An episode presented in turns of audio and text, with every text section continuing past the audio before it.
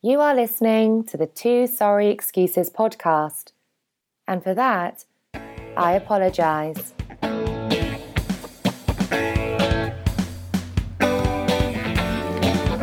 All right, now we're cooking. Good to go. Well, you sound crisp and clear and well fed. Very good. All right, let's uh, let's jump right in. Hello, and thanks for downloading the Two Sorry Excuses podcast, recording live via via the internet. I'm your old pal Sanders. I'm your good buddy Liv. And if you are keeping score at home, this is episode 85, Nice. Yuletide edition. the Yuletide edition. The baby it's cold outside edition. The Santa Baby edition. the baby Um, it's cold outside. That would be the Tony Bennett Lady Gaga edition, I guess, huh? I uh I like to go Will Ferrell, Zooey Deschanel version. Okay. Well, the hot thing are those Barnes and Nobles commercials that are on constantly right Oh, now. Have you seen that? Have you seen this? Have you seen this? I um I was just um so as I told you before, I'm in a real grumpy mood. Yeah. I got to get up early. I've got like I'm coming down with something. Ugh. And I've been so good over the last, I don't know, a couple months anyway, taking, since I moved back in essentially, um, taking my vitamins daily. I take a, uh, I take a blood pressure pill. I take, Okay. um, I take vitamin C to ward off Yeah, you gotta take your vitamin C every day. I take I take I don't even know. I take two pills. Maybe that's two thousand milligrams or I don't. I, Yeah. To be honest, I have no idea. You don't need I to just- go in here lying about that type of stuff. I just take two two Glad pills. you're being honest. Then I um I take a multi day, and then I take two garlic pills. And A I one a day? A one a day, Yeah. and then I take some fish oil, and I take a B twelve for my uh for my palsy. you know he used to uh, promote those garlic pills, garlic? I don't know if you remember back in the day when George Kennedy did those commercials for it. Uh, I Like don't in remember. the post Naked Gun days. no, no, I don't remember. It was kind of like a low budget commercial. It'd be, Hi, I'm George Kennedy. I take garlic. he was like in a restaurant or something. It was, you know, it, it was It- it wa- obviously a budget company. You know, it was just funny. It was George Kennedy because the commercial was kind of budget. It was Right, the type right. of commercial that would run while you were watching like People's Court or something. Okay, yeah, yeah, yeah, yeah. You know, not like doing primetime television. I can picture it. Yeah, Yeah, real grainy. yeah. one just- camera shoot. Yeah, it was just crappy. They were in some restaurant, you know, probably out in California, I'm sure. Right. But it was George Kennedy for garlic. Especially the fact that, like, yeah, I thought George Kennedy was cool, but that's because I was a Naked Gun fan. You know, like, who the fuck's hired George Kennedy as their pitch man in Right. 1990 something? Right, right, right. Well, the same people that uh, that hire Sam Waterston. Yeah, yeah. well, he's isn't he? Well, Law and Order went off the air, right? The one that Yeah. he was on, right? A couple years ago. I mean, Yeah. he was on for a long time. and- Yeah, well, that I- one was on for like 20 something years, right? I think he has some cachet, but still, they're those kind of random. Yeah, I mean, like if anything, he's like in Woody Allen movies or some shit. Right, You know, Woody Allen movie actors aren't pitchmen. Right. Wait, he does You'll like never s- TD Waterhouse or something, right? Is that what he does? yeah, that's exactly what he does. All right, all right. So, but none of my regimen of vitamins um, has done me any good because I'm starting to come down. So I just think it's inevitable, right? Yeah, you're gonna get sick regardless. You take it every day to ward off being sickly all the time, but I think it's impossible to not ever get sick. You know? What um are you a flu shot guy or not? Are flu No. shots big down there? Yeah, people get them, but I even when I was in Boston, I never got the flu shot. I Yeah. I just don't believe in it, man. I have a fear that like one day they're gonna be like something's gonna come and start wiping us out, and it's like all you people have been taking the flu shots forever, screwed. I um I try not to um I try not to like I don't know what the word would be, but indiscriminately justify medical decisions. Yeah. You know what I mean? Like, if the doctor says this is a thing you should do, uh, I generally think it's a thing you should do. I'm not a conspiracy theorist when it comes to big chemical or big what a big pharma. Big pharma. Right? Yeah. Um, I don't think that this is all just some rouge to get us to take more medicine and get people, um, you know, richer. The Yeah. CEOs of these pharmaceutical companies. However, the the thing that the flu shot, from my understanding, is the thing that the flu shot will save you from is influenza. Yes. The the the viral strain that will kill you. yes. It's a very it's a serious virus virus. Yep. It it it doesn't save you from getting a cold. No, it's it's the flu shot. You know what? I'm gonna roll my dice. I'm gonna roll the dice on that. Yeah, I mean, I think maybe when you're a little older, you should get it. I guess, but I, I guess younger and old, y- yeah, like little babies and stuff. Yeah. right? Because their immune systems are are kind of shot. Like when I was in Boston, they used to come into the office. Well, we're giving out flu shots today. I would never get them. You know. Right. You walk into to the Rite Aid around here, and there's this, you know, six foot two tattooed guy, weighs 250 pounds, and uh, his job is to stock the cooler Yeah. and give you flu shots. yeah, well, I see it around. You know, they got all the drugstores all have the little board out front that says like uh, about the flu shot or whatever, or low cost flu shots, whatever the hell it is, or covered by your insurance, whatever the bullshit. They're always advertising for it, Yeah. you know. But I don't, I don't know. They always tell you there's a chance that you might die from the flu shot too Of course. you know? And Right. it's, I was thinking about tonight because, you know, you see these commercials for certain drugs and they always tell you the side effects, but like they're promoting the drug. And they had one tonight. I forget what it is. It's something I see all the time, but I can't even think of the name. And they're like, "S- some side effects also include such and such a, an infection of the brain that can be uh, fatal or something. Right. And, and the woman just say it in like the nice, cheery advertising voice, you know? It's just Yeah. so ridiculous. It is ridiculous. It's like uh, something as simple as uh, heartburn or, you know, um, Yeah.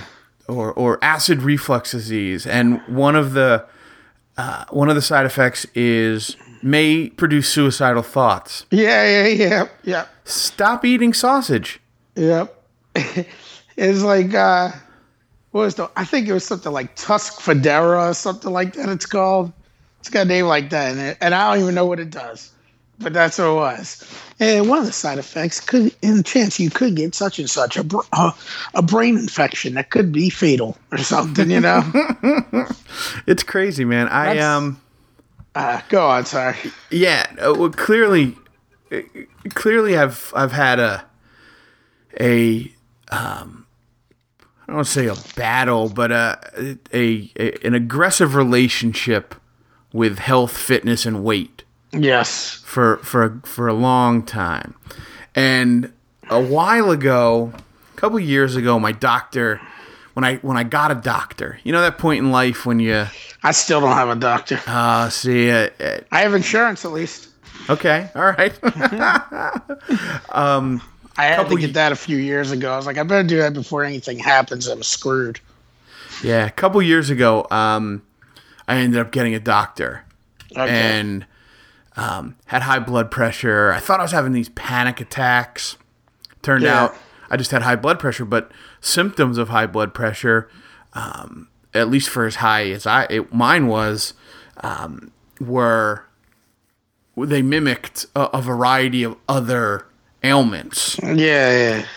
So, um, got some blood pressure medication, got that under control, and, and he's like, listen, if you're serious about getting yourself um, in shape, read this book. And I've had this book forever. It's called like Eat to Live or Live to Eat or something something along those lines.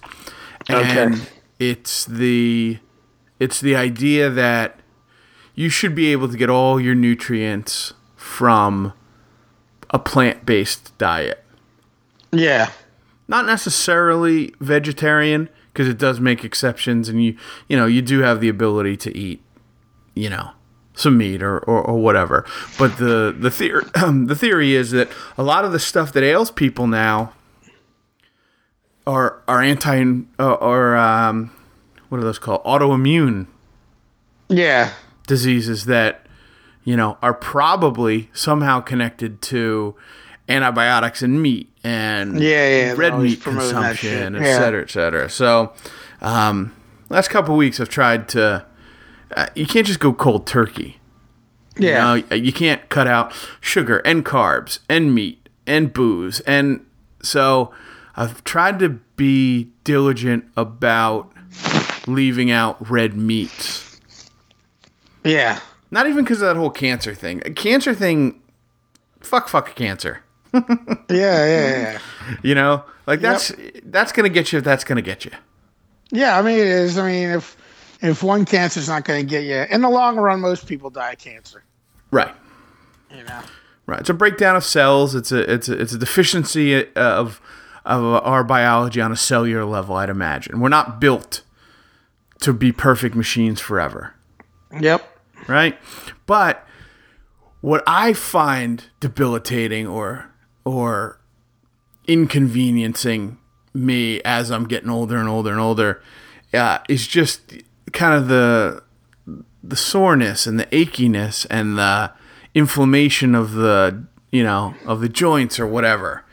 And I think all of that stuff has kind of uh, I don't know if it's popular science or or what, but you know, people are a little more comfortable pointing at certain causes for that kind of stuff. So um, that that stuff kind of runs in my family.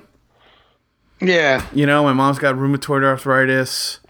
Um, there's MS in my family. Like all those autoimmune type of things kind of kind of bug me, kind of freak me out. So I'm trying to do my job. But of course, um, on the day I started this, uh, Ange came over to take me out for my birthday and brought me a Fudgie the Whale ice cream cake.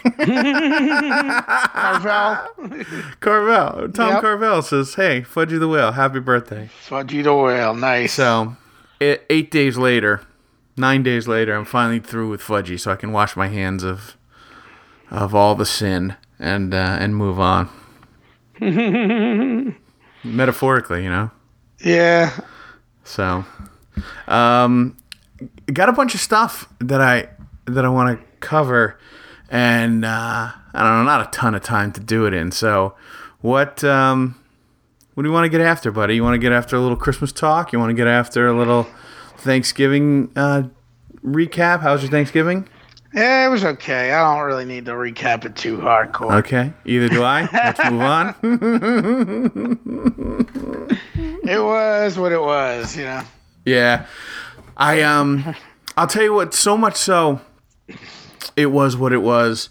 Um was that this year I was actually really looking forward to Christmas. Christmas was um, not my preferred holiday for a long time. Thanksgiving was always my preferred holiday. My birthday, um, you know, you get a little bit of it at school. You get a little bit of it when you come back, you know, from vacation.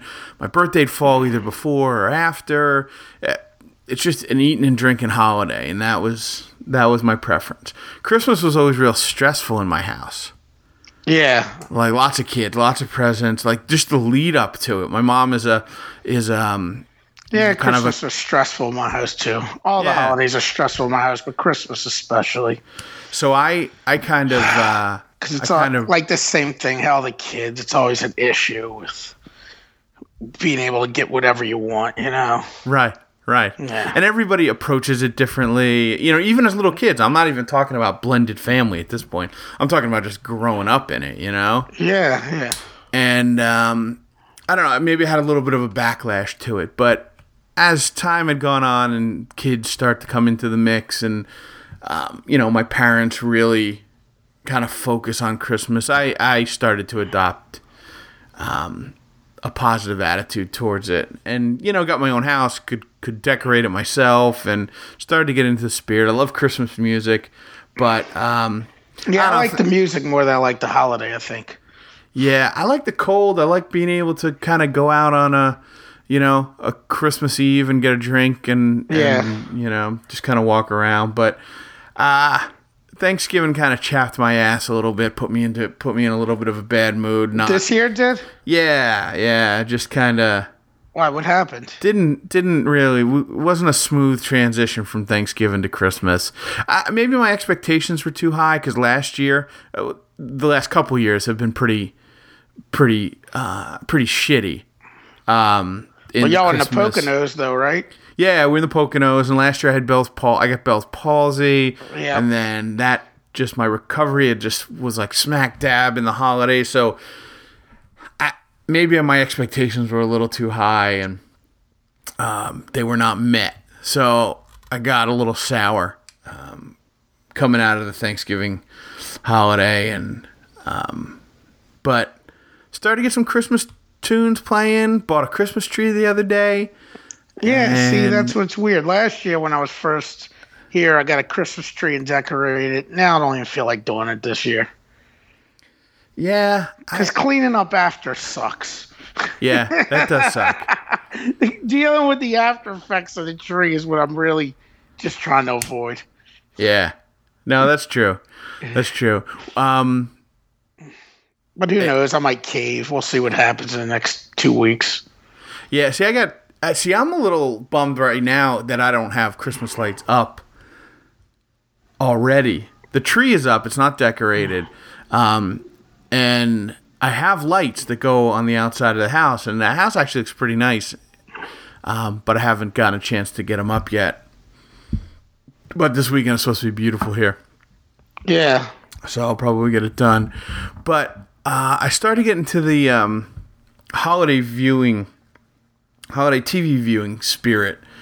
Um, bunch of movies I have um, that I like to watch during Christmas time, and they're all they're all super girly movies and What, like know. Love Actually or something? Love Actually, The Family Stone, like anything Sarah Jessica Parker touches, you know, is Christmas gold to me. I only learned that Love Actually was a Christmas movie in the past couple of years. Oh, it's a good. I've never seen it, so obviously I had no clue what it was. Reardon and I are both big uh, Love Actually fans. but um, you know what I was watching while you uh, while I was waiting uh, for you to get home. I was doing some ironing. I got to go to court tomorrow, um, so I was ironing my one dress shirt. Okay. ironing my one dress shirt, which I spilled coffee all over uh, earlier this week. So that was a big disaster. Um, I watched the Bill Murray Netflix special. okay. Yeah, I guess I gotta watch that. And I'm a huge Bill Murray fan, and I don't mind when something is kind of an inside joke. Bill Murray at this point, I mean, what? I don't know. We make plans to sit and record an hour's worth of conversation that's essentially an inside joke, you know? Yeah. Like, if a bunch of people were, were to to dial us up and be like, "Hey, we don't get it.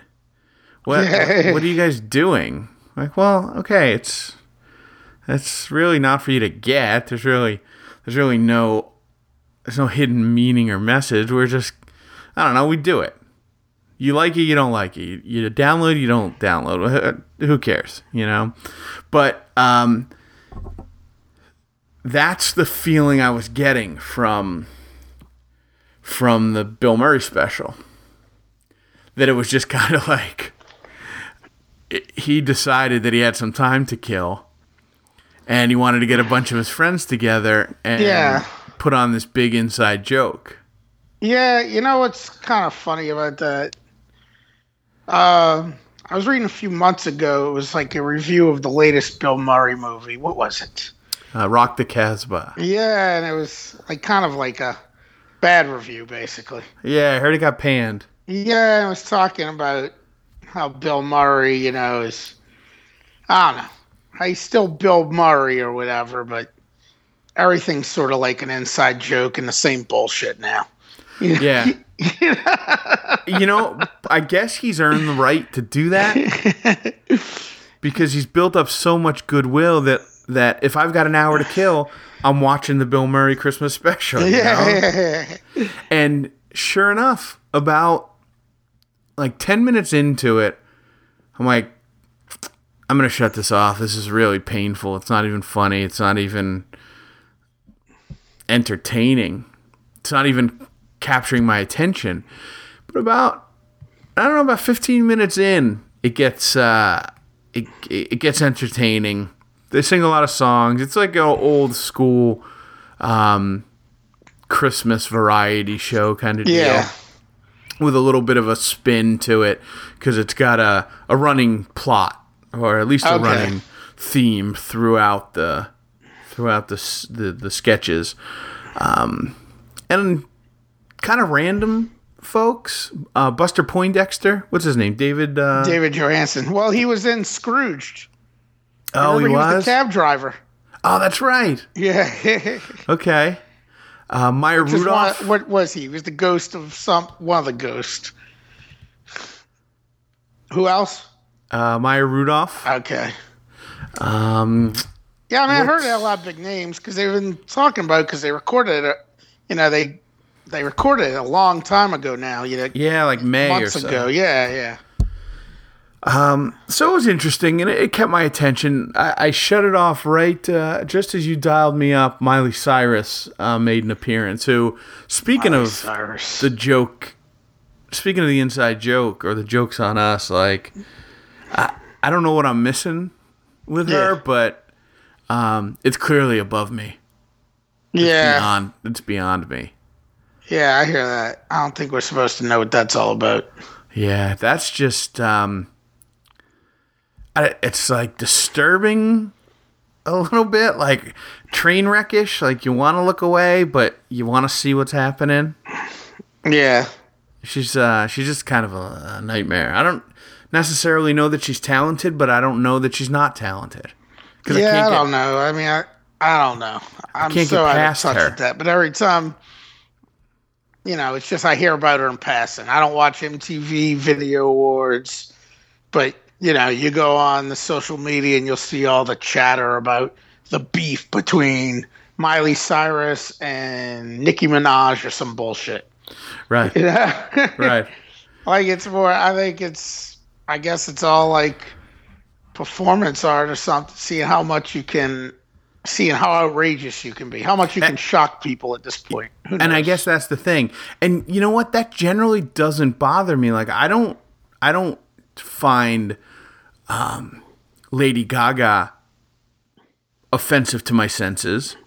You know, I think she's partic- she's she, she's talented. I think Nicki Minaj is is pretty talented. definitely if you if you see that commercial for Barnes and Noble with uh, Tony Bennett, she's definitely not even trying to offend anybody there. Yeah, what is she just kind of They're in like the bookstore, but she's in a little green dress. You know, it's tasteful. It's not a.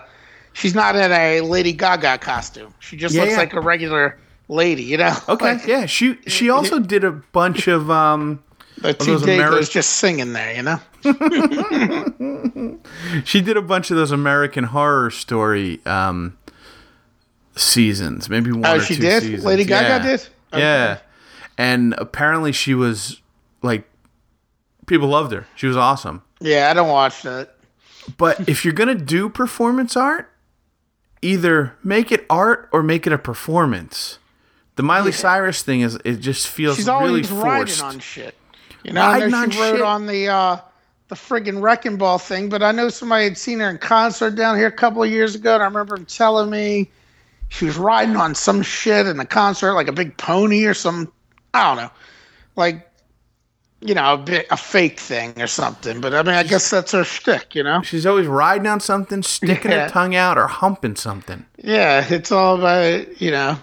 I don't know. You don't hear anything about anything she sings anymore. No. We sound like two like of the oldest men in the world right now. Waldorf and Statler from Yes. Sadler from the uh, yes. from the Muppet Show. yep. That was terrible. Um, I'll tell you what wasn't terrible. Speaking of Christmas carols, I heard perhaps the gayest thing I've ever heard in my entire life. You mean by- gayest like in upbeat, like a gay old time? No, no, purely homosexual. Oh, okay. We're we're going PI here, politically incorrect. It was the John Schneider, Tom Wopat, "Baby It's Cold Outside" Christmas song. For when they were on the Dukes of Hazzard show. I imagine. I haven't looked it up, but they are singing "Baby It's Cold Outside" to each other. Can I tell you something funny about John Schneider? What? About a month ago, there was an article in the local paper on uh, NOLA.com, the website for them.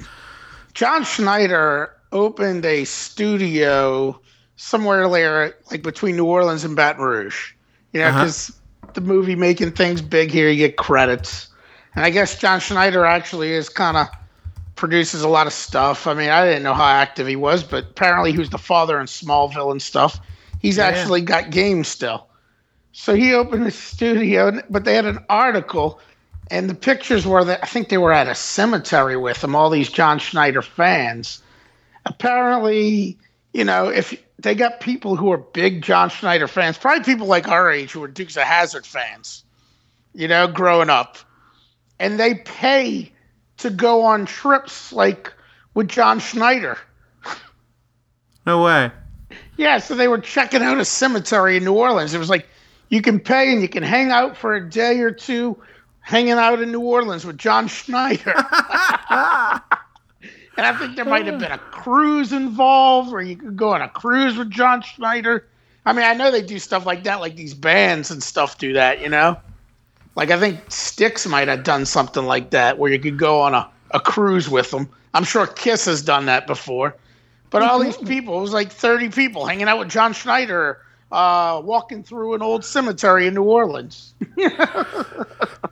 Um, I have a Tom Wopat story. He was Okay. when Guy was working in Hell's Kitchen um, at Scruffy Duffy's a bunch of years ago. Uh, Tom Wopat was on Broadway. Okay. Maybe he was doing uh, Oklahoma or something with Bernadette Peters. It was a it was a it was a revival of something that he got great reviews for. Will Rogers Follies? Um, Annie, get your gun. I'm I, what? I think it might have been Annie Get Your gun. I was trying to think of something Western type that he would be in. I think it was Annie Get Your Gun. All right. So um, he the the bar was right around the corner from um, from Broadway. So a lot of the actors would come in and have drinks. Yeah.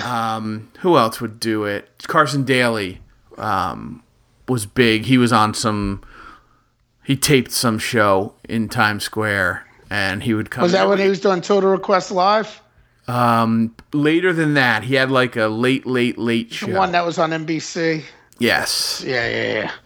So, um, very common to see people, famous people in in this setting, but I see Tom Wopat and I recognize him, and he sees that I recognize him, and he gives me a smile and a nod, and I give him a smile and a nod, and um, you know, kind of cheers my glass at him, but then turn away and talk to whoever I was talking to, and they were like, "Who's that guy?" And I'm like, "You don't know who that guy is?" They're like, "No, I I have no idea." I'm like, "That's Starsky from Starsky and Hutch." That's uh, what's his name, Glaser, right? That was Starsky. yeah, Yeah, that's awesome. You didn't And it know who it was. You thought you knew it was you knew it was somebody famous. You just thought it was a different fa- or I just- somebody I from an old was- TV show. You just thought it was a different dude from an old TV show. exactly, exactly. Um, I'm trying to find what in Wope 2005. In 2005, the Broadway revival of oh, he was in Glengarry Glen Ross. Oh, okay, And yeah, he's in the okay. Broadway Glengarry Glen Ross. Yeah, the revival, and then yeah, that's when I would have seen him. Yeah, I um, I I went to see Django Unchained a couple of years ago, and this is why I like seeing Tarantino movies because I'm sitting there in a theater, and then they got a scene where it's like they're in a they have a showdown with a sheriff or marshal like in this town earlier in the movie, and I'm like. That's fucking Tom Wopat. You know, very small part, you know, maybe a Right. couple of lines, and it's done. And that's the beauty of Tarantino movies because I'm like, I hadn't seen Tom Wopat in 25 years at that For- point, right. you know. And he, and there, there you go. You go see a Tarantino movie, and he pulls them out of friggin' mothballs. They have him play a marshal or sheriff in a Right. bit part in Django Unchained. Yeah. right, right. Ah, So here's the deal the the song which is called johnny it's cold outside um, was just released in 2014 it's a new thing What? It's cold outside. their version of Whose version? tom Oh. Wopat and john schneider John Schneider and Tom Wopat just just did that recently. just did it yeah Huh. and um and it is it's it's a spoof on their bromance Oh, okay. Yes. So it's done ironically.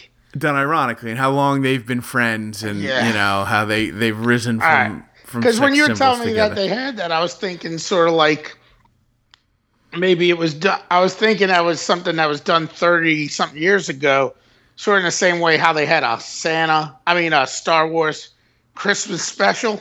yes I was like, well, Dukes were huge in the early '80s when we were kids. Maybe that maybe they did a Dukes Christmas special.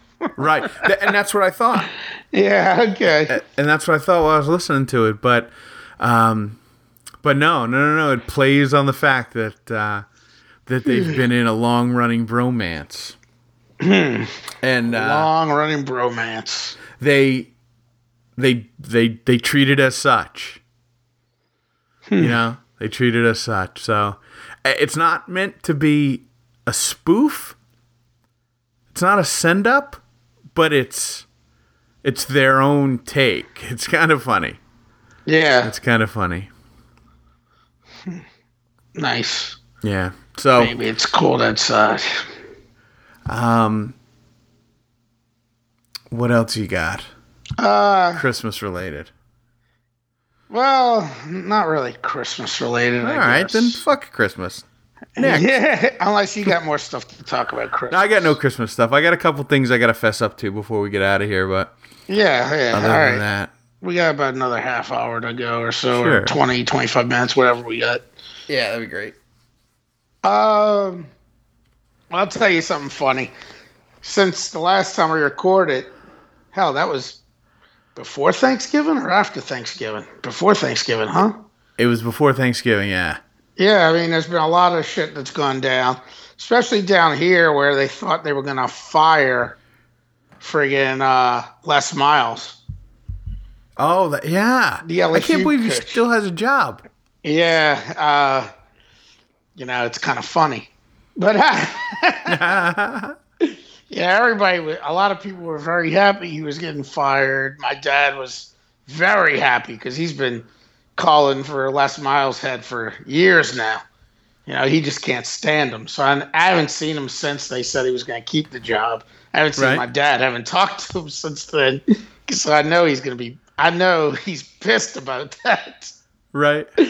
But uh so anyway, you know, he went from being dead man walking, you know, till it got out that he was definitely being fired. So that last game of the season against Texas A&M, you know, I watched it on the ESPN app, you know, and they showed they were following him all the way to the end. He was getting standing ovations. They even went so far as ESPN because the girl that was the sideline reporter, lady that was sideline reporter, was trying to talk to him, and he was gonna, but he was like, "Wait, I gotta sing the alma mater." So they're showing him sing the alma mater, you know, and then his kids join him, and he's telling his son how he's gonna be in the dome next week to watch him play football because uh, his son plays for a school called Catholic High of Baton Rouge.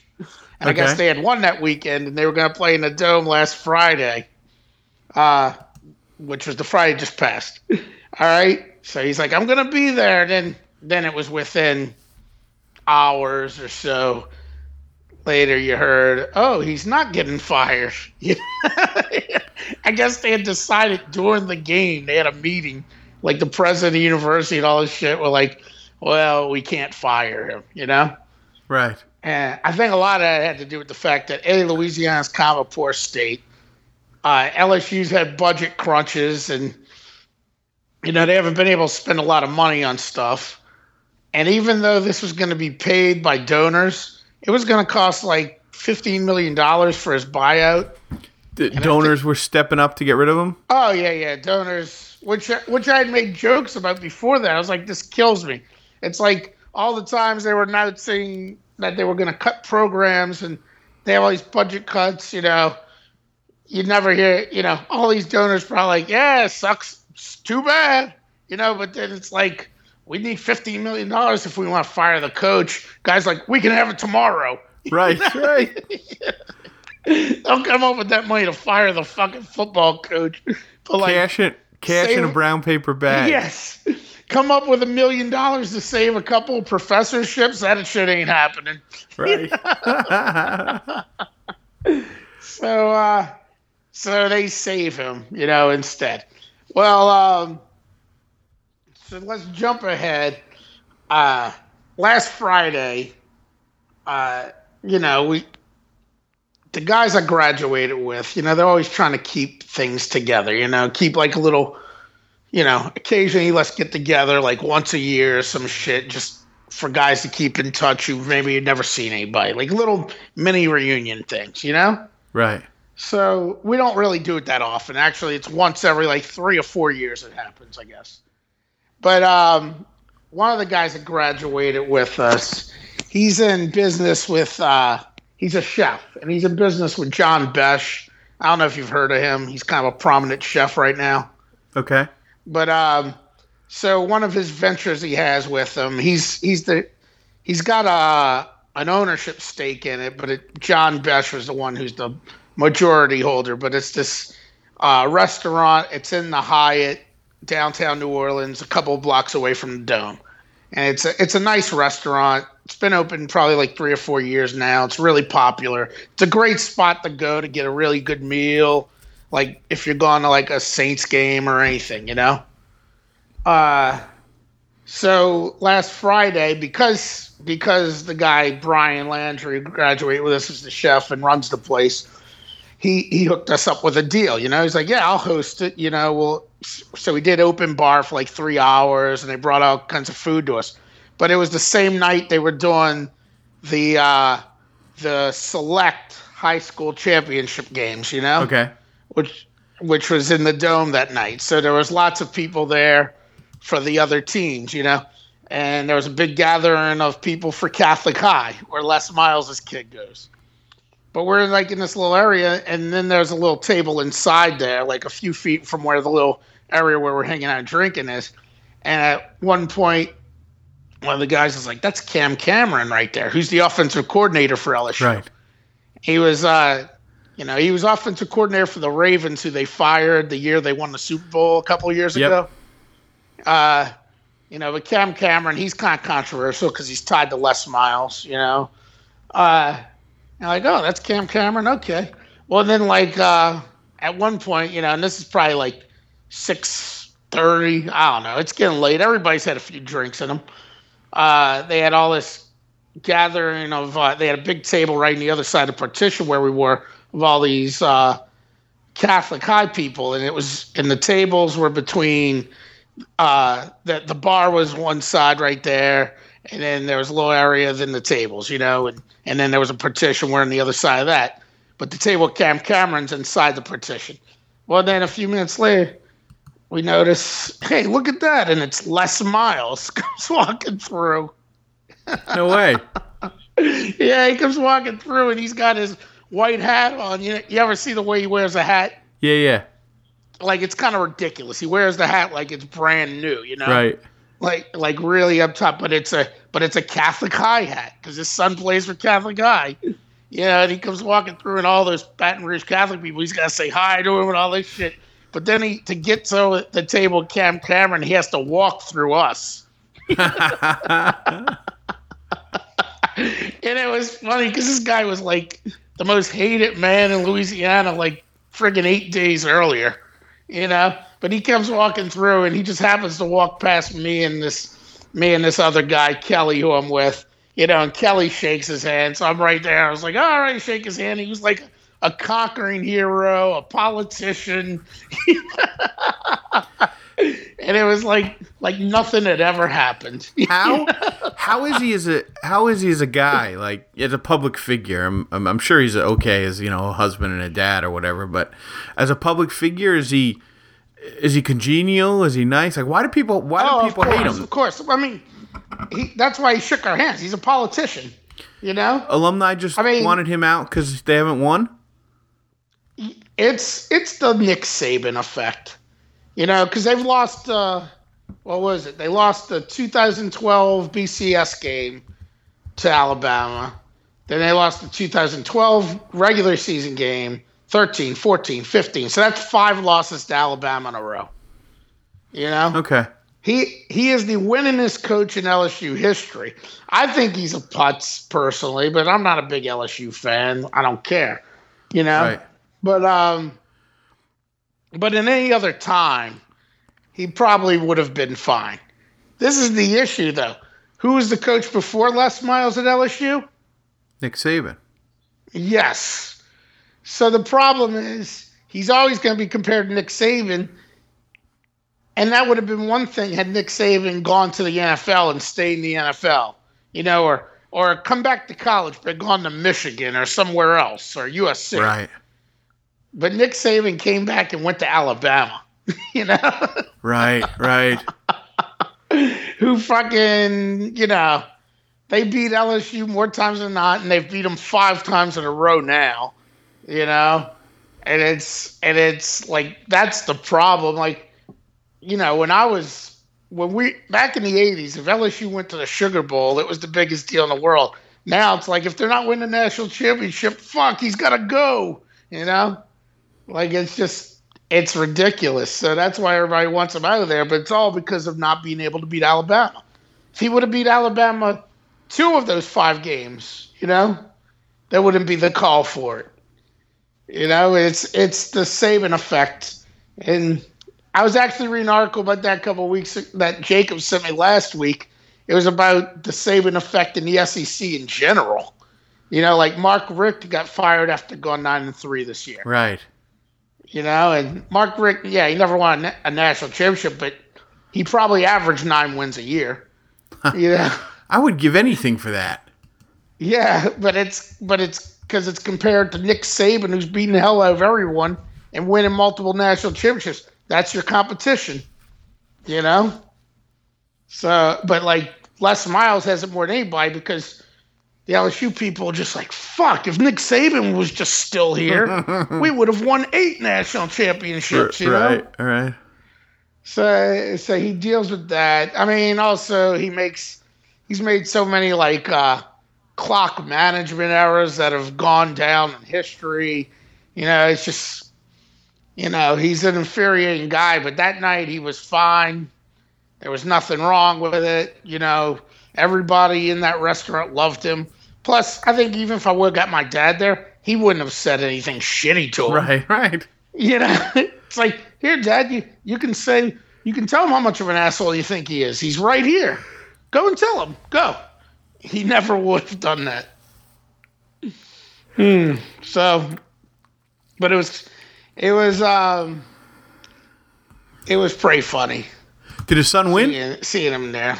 Yes, and Catholic High upset Rummel, which is Oh. a school. For, I know Rummel.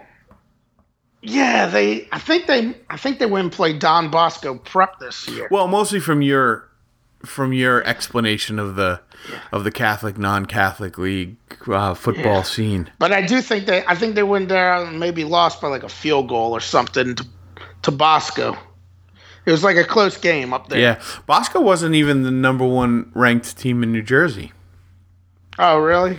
They um they won the state championship um, as a number two seed. Oh, okay. I don't know who who the number. Yeah, I know seed- Rummel went up there to play them earlier in the season. That was the only game they lost till the other night.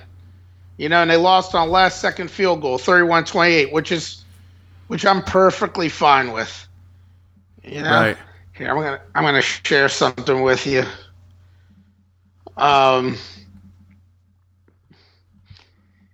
So, so they won the last second field goal, but um, now Syracuse has a new football coach. They though. do have a new football coach. What do you think about that? I think it's awesome. I mean, I don't know. Maybe he won't be success. Maybe he'll be successful. Maybe he won't be.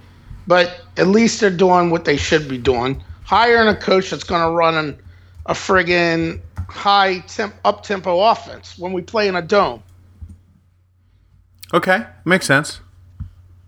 You know, we play in a in a stadium where you should be running a spread or something. You know, like think about how explosive our offense was there when we were in college. Yeah, You remember we used to score like sixty something points in games. sure. I love that offense. Yeah, I mean that offense that we were running with Kevin Rogers was the offensive coordinator. You know, it was good enough that Notre Dame hired him away to be their offensive coordinator, but then he kind of fizzled out. But you know, they were they used to score points, man. I remember we used to, you know, if there was crappy teams on our schedule, we were always putting up at least fifty something against them. Right.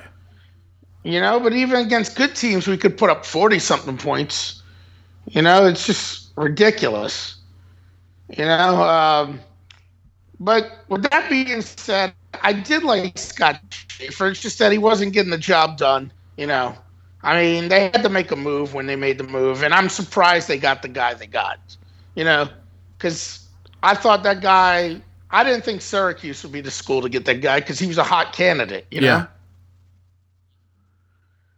And I mean, I know that originally they want that Scott Frost guy, you know, who was the offensive coordinator at Oregon, or as I more remember him as the quarterback in Nebraska back in the day. Yeah. You know, but he took the Central Florida job, and people were really freaking out, like, "Oh my God, we lost a coach to Central Florida." Who didn't? So the idea we still get the Dino Babers guy, Yeah. Hey, you're breaking. you know, Uh, who actually has a record as a head coach. you, Breaking you're up. breaking up a little bit. I don't know what that's about. I'm not doing anything. Oh, you're back now. Maybe it's all right. Move the phone back onto my stomach. There- There we go. There you go. Are we good? yeah, you're good. You're good. So yeah, Dino Babers got um Babers. Is that how you say it? Babers. Babers. yeah. Um, I mean, he doesn't. He doesn't have a sexy resume, but he's got experience, man. yeah. I mean, he's been around the block. I mean, Bowling Green was what were they? Their their offensive ranking this year was pretty high. You know, and he was like he was on the staff at Baylor when Robert Griffin was there. Mm-hmm. Then he went to Eastern Illinois for a couple of years. While he was at Eastern Illinois, that guy Jimmy Garoppolo, you remember he was the the big steal of the draft. The Patriots drafted him, and he's now Brady's backup. He won he won the Walter Payton Award, which is the D1 AA Heisman, because of Babers' offense. Right. You know, so I mean, if nothing, you know, at least we should be able to put up points on the board. And how, and they need that because how boring was Syracuse football to watch? Very, very boring. I mean, that's why it was fun watching that Dungey kid because he was actually doing stuff, you know, stuff that we hadn't seen from like a Syracuse quarterback in a while. You know, a guy that was dynamic. You know, I mean, when Marrone Maroney was there, Yeah. Marrone, the friggin' offense was always boring, you know, and that's the high point of the 2000s at Syracuse. You know, I mean, they need to at least give people a reason to come watch the team. You know, Yeah, that's true. That's true. Who um who did it come down to? Was he their first choice? well, I, mean, I think Scott Frost might have been their he first was the first choice. Okay. Yeah, but Dino Babers, I think, was the second choice. All right. Yeah. All right.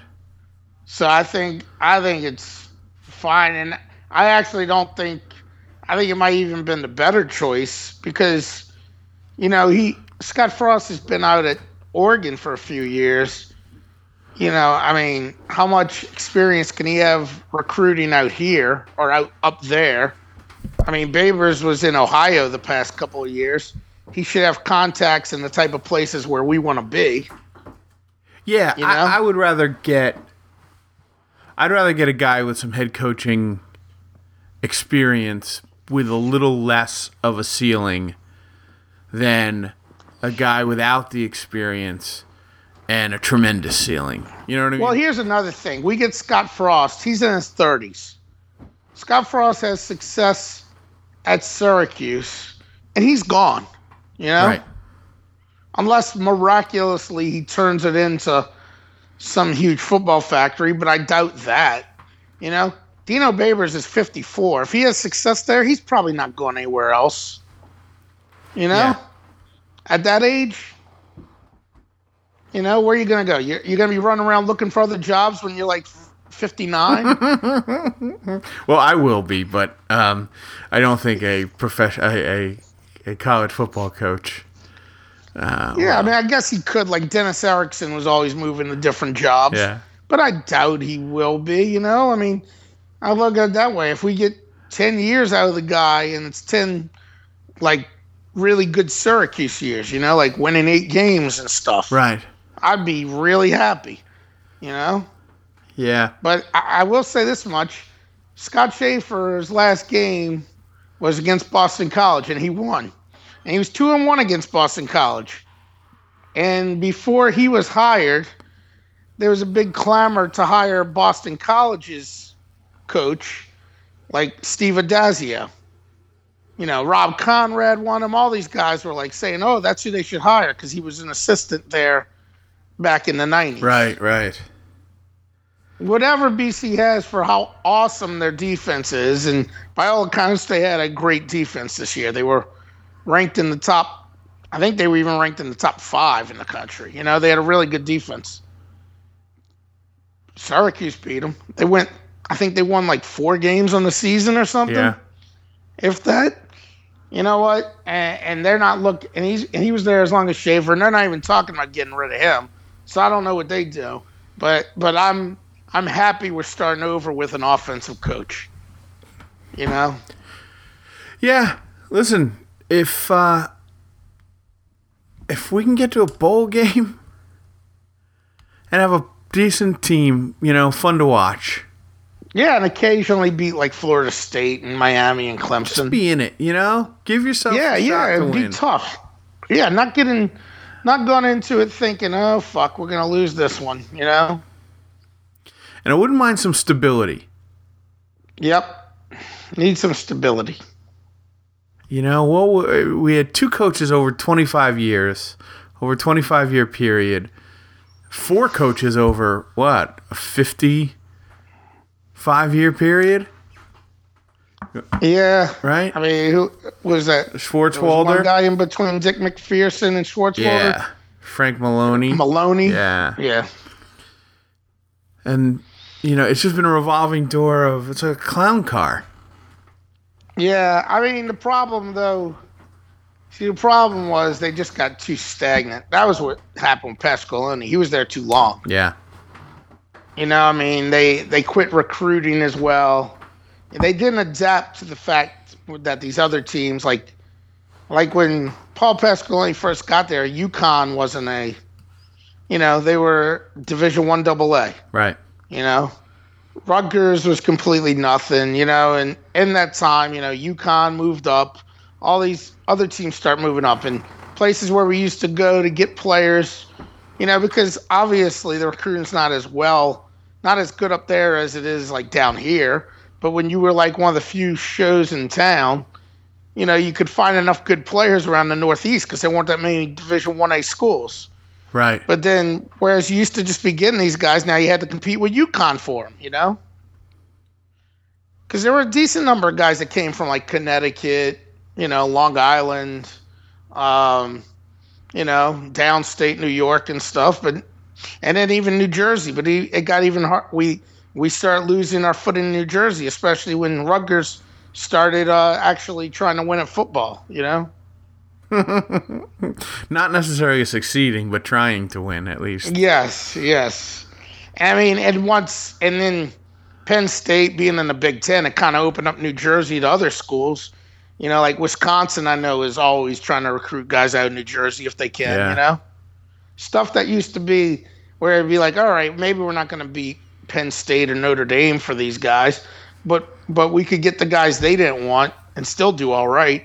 Now we're competing against a lot more of those schools. You know. Hey, speaking of Notre Dame, is that game next year? Is that part of the that old Notre Dame Yeah, I contract? think that's the end of the last one? contract. Yeah, I think that's the end of the Meadowlands games. Yeah. I don't. I don't. Yeah, I'm I'm not not. super I'm- excited about it. no, I'm not overzealous about that. For one, you know, it's like it's it's kind of a pain in the ass for me because it means I got to take a vacation. Yeah. You know, and actually going to Syracuse is a lot cooler than, you know, Right. taking out more time to go up there for that next year. You know what I'm I saying? know. I hear you. I hear you. I live here, and I don't even want to do it. yeah, yeah, yeah. Yeah, I mean, it could be interesting, especially if, you know, if we're running the new, you know, whatever. But I'm just not rushing out to go do it. I guess that's what I'm saying. Yeah, I mean, I don't think we're gonna have um, a whole lot to cheer for next year. Like none of those are his guys. That he's gonna be putting in a new system. Um, understandably so. You know, if if but I don't know, they win a couple games, they they show some improvement. You know, that'll be good enough. But the year after, I think that's when when things if they're gonna click, that's when they'll start to click. Yeah, So I don't. I mean, I don't know who Notre Dame has coming back. I don't know what their team's supposed to look like next year, but I don't imagine it's going to be pretty. yeah, yeah. I mean, uh, I don't know. I mean, it might not be bad. next. Yeah, I mean, I know your take on Notre Dame. It's always the same, and what's that? you, that they're always they're always overrated. They're never as good as. This year they were supposed to be good, and they are all right this year. And Yeah. you know, you generally approach them as a beatable team. Well, yeah, because they are a beatable team. Look at their record. I mean, if Boston College beats you more times than not in the past 10 times you played them, which I think they have, you're a beatable team. Right, right. I just don't think that we're we are the team that's beating them. No, but but Greg Robinson beat friggin' Notre Dame. Yeah, I know, but even a broken clock is right twice a day. What? So you saying Greg Robinson would always beat Notre Dame? Two out of twenty-four, maybe.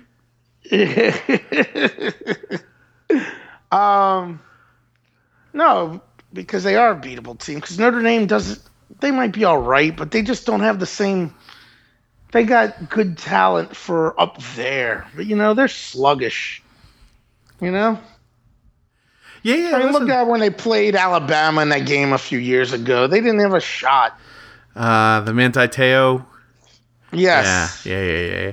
That team was super overrated. I'll give you that. of course they were because that Notre Dame teams are always overrated, but they were undefeated. You know. Yeah, I mean, this year I think they were supposed to be better than that team, but um, Well- but still they lost twice. Well, their mean, thing Clemson is, Stanford. because they play that independent schedule, um, or at least semi-independent at this point, Yeah. they they pack on a lot more name recognition than they do actual t- talented opponents. yeah, well now like they used to, like Notre Dame. This is what they they did do. I mean, there's no question about this. They explicitly did this. They used to always play a schedule where basically every team on the schedule was tough. You know, Right? They play USC. They might have one patsy, and it really wasn't even like it would be like Vanderbilt occasionally or somebody like that, you know. But they were never playing like like this year. They played UMass. They used to never do stuff like that. Right, right. But but they realized they were getting killed during that, so they did start putting teams like UMass and you know other lesser lights on the schedule because it was killing them. But still, I mean, I don't know. They never put fear into me because even when I watch them, they're never like they're never really dominating anybody. You know? No, you're right. They they played two legitimate teams this year and lost to both of them. Yeah, but they're never dominating anybody.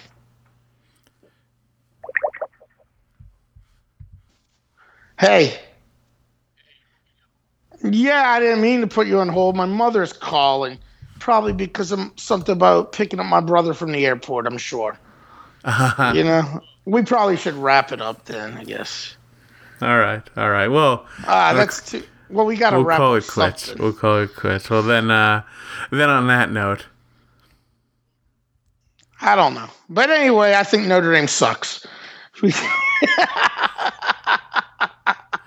okay, right. then on that note, I will. Um, I'll save my shit in my pants, Patrick Swayze story Oh, man, for yeah, next you week. Gotta hold on to that. Also, we're in the middle of Jim Boeheim's suspension season. Oh my god, the Georgetown game was absolutely horrible. Yep. Uh, going to the St. John's game this weekend, I think. but St. John sucks. We better win. Yeah, St. John sucks. I'm not gonna be with uh, Liz Stillman. with a Stillman, who's my St. John's running mate for years and years. This is the first time in a long time. She stood me up. Uh, she's out of town, so uh, I'm gonna be taking in the game with the uh, with the fair Roscoe. Oh, okay. Well, it turns out I don't even have to go to the airport. Well, there you go. Just got a like text that? message. Kid missed flight. Won't be here till Friday. All right. Who's that? Your brother? Yeah, yeah. He's in Guatemala. I don't think he missed a flight like he was trying to get to the airport. I think he intentionally missed a flight. Right. You know. Right. Um. So hey, man, if you want to air your grievances, the time to air grievances is now. No, no. Let's hold on to that. We can. Uh, All right, we can do that next week. we can do that next week. A little teaser there. Yeah, a little That's a little, teaser. uh, You're gonna be In the hanging. industry. So you're gonna be down in uh, where are they playing? Are they playing at Madison Square Garden? Yes, MSG. We're gonna uh, we're gonna drive up to Secaucus, take the train into Ah. Madison Square Garden. I'm so jealous. Um, I've never been to a game at Madison uh, Square Garden. You haven't? No, all I've done is walked by Madison Square Garden. Oh man, it's like a it's like a Syracuse home game. This year will be even more so. yeah, that Georgetown game was like a Syracuse home game, but the problem was, doesn't matter where you are if you friggin' don't have any rebounders. Yeah, that was super painful to watch. Well, you know that's the problem. Our team is too short. We have no size. It really is. Like that guy, that seven footer who they're like, oh, he's really coming alive. It wasn't because he's like all of a sudden good and we suck. It's because he's seven feet tall and we have no one that can defend him. Right. Oh, it sucks. But the game against Wisconsin, they blew. But the game against Wisconsin, they blew because yes, they got out rebounded fifty-one to twenty-five, but also they went eleven of twenty from the free throw line. Yeah. If anybody been in the the the end of the game, Gbinije missed a bunch of free throws like while we were in regulation. Anybody makes one of those, we win the game. Oh, That's true. that was so frustrating, man. But we can't re even Colgate, I think, was even with us on the boards last night. Yeah, that wasn't. I turned that on after you told me you were watching it. Yeah, I mean, I turned on the second half because that's when I got home. You know, we started to pull away. Yeah, but after still. five minutes. it's gonna be a long season because we have no size, man. No. You know, I mean, next year we'll have that seven footer who transferred from um, Providence, but that does us no good this year. Yeah.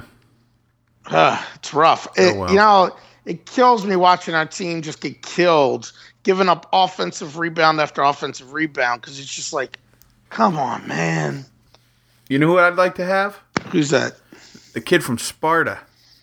Oh yeah, but he still wouldn't do us any good because he's only six eight. I mean, he'd be good for depth. Don't get me wrong, but Yeah. like he wouldn't give us he wouldn't have given us any more presence against the seven footer for Georgetown this weekend than any of the guys we had out there were given anyway. You know, because he's That's the fair. same size as uh, Leiden. You know, but yes, I wish we had him because that is the problem we do have. That's going to bite us in the ass. We have no bench. You No. know, Kaleb Joseph is a wasted scholarship. Yeah, he's just kind of disappeared, huh? Yeah, he sucks. Yeah. They put him in every now and then, but he can never do the right thing to stay on the court. You know, he I wonder what it is. I wonder if if if he's, his basketball IQ isn't high enough, if he doesn't have the confidence. Because I mean, he just doesn't look like a very good basketball player. Yeah, I mean, he goes in and he's just, it's just a mess. Like the other day, was it against Georgetown? Or was it against Wisconsin? I don't know. He got into the game and first thing he does is call his own number and run under and take an ill-advised fucking run into the lane. He had no shot, and of course, you know, it, it was knocked away. You know. Right? He does do that. He loves to call his own number. Yep. Yep. Yeah, so I don't know. I have faith. It's just that, you know, I'm not stupid and there's a lot of uh, bad omens watching the way we're playing right now, even against a team like Colgate, who we're going to beat just because we're going to beat Colgate because we're more talented than them. But, like, Right. you know, you gone even with the boards against Colgate, it's going to be rough in the ACC. Yeah. You know, I'm sure we must have the smallest lineup in the conference at this point. We're gonna have one of the smaller lineups. I mean, because even like DaJuan Coleman's only like six nine. You know, Yeah. So I don't know. We'll see. And he didn't even play that much against Wisconsin. I don't know what he did to piss off friggin' Well, I know what he what Boeheim claimed he did. That he missed a couple of uh, rotations early in the game and gave up a couple buckets, and that's why he never played again. But but I think he played all right in the second half against Georgetown. Problem is Yeah. they let themselves get they let themselves get down too big, man. You know.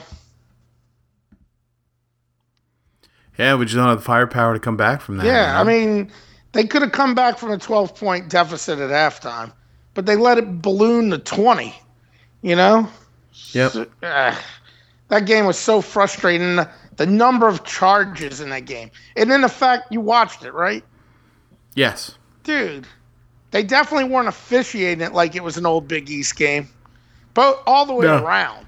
You know, not even I'm not even saying they they were unfair with the whistle. I'm just saying they kept blowing the whistle constantly, both ways, for every little fucking thing, and it was frustrating to watch. You know, Yeah. For lots of reasons. I mean, I thought sure. it screwed up the flow of the game the way the referees kept blowing whistles on everything. Yeah. There was no flow. You're right. Yeah, you know, and that was the big problem. You know, and that was our problem against Wisconsin, no flow, because Wisconsin played that slow down type of thing, and that's what we need. We need, we need, we need to be able to run a fluid offense. You know, any team that's got somewhat decent talent that's gonna uh, run the slow down on us is gonna screw us up. You know, but any guy that wants to go play at Wisconsin, fine, let you go. You're boring if you want to go play there. You really are. You really are, you know? Yeah. And like those guys. you might as well be Carlton Banks if you're the black guy on Wisconsin.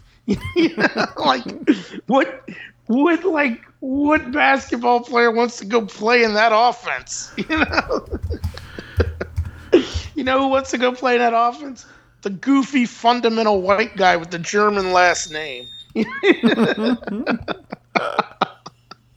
Which is what 75% of that team is, I believe, you know? Right. Uh, but uh, it, it offends me that it does beat us, but it shouldn't have beat us. We played shitty that night. We still should have won that game. So, too many, giving up too many offensive rebounds. But uh, anything else? Anything? Anything? anything? No, that's uh, that's it. We'll wrap that up. Um, on that note, with apologies to Girk's brother. We'll see you guys next week. Good night, Fredo. Good night, Gert's brother.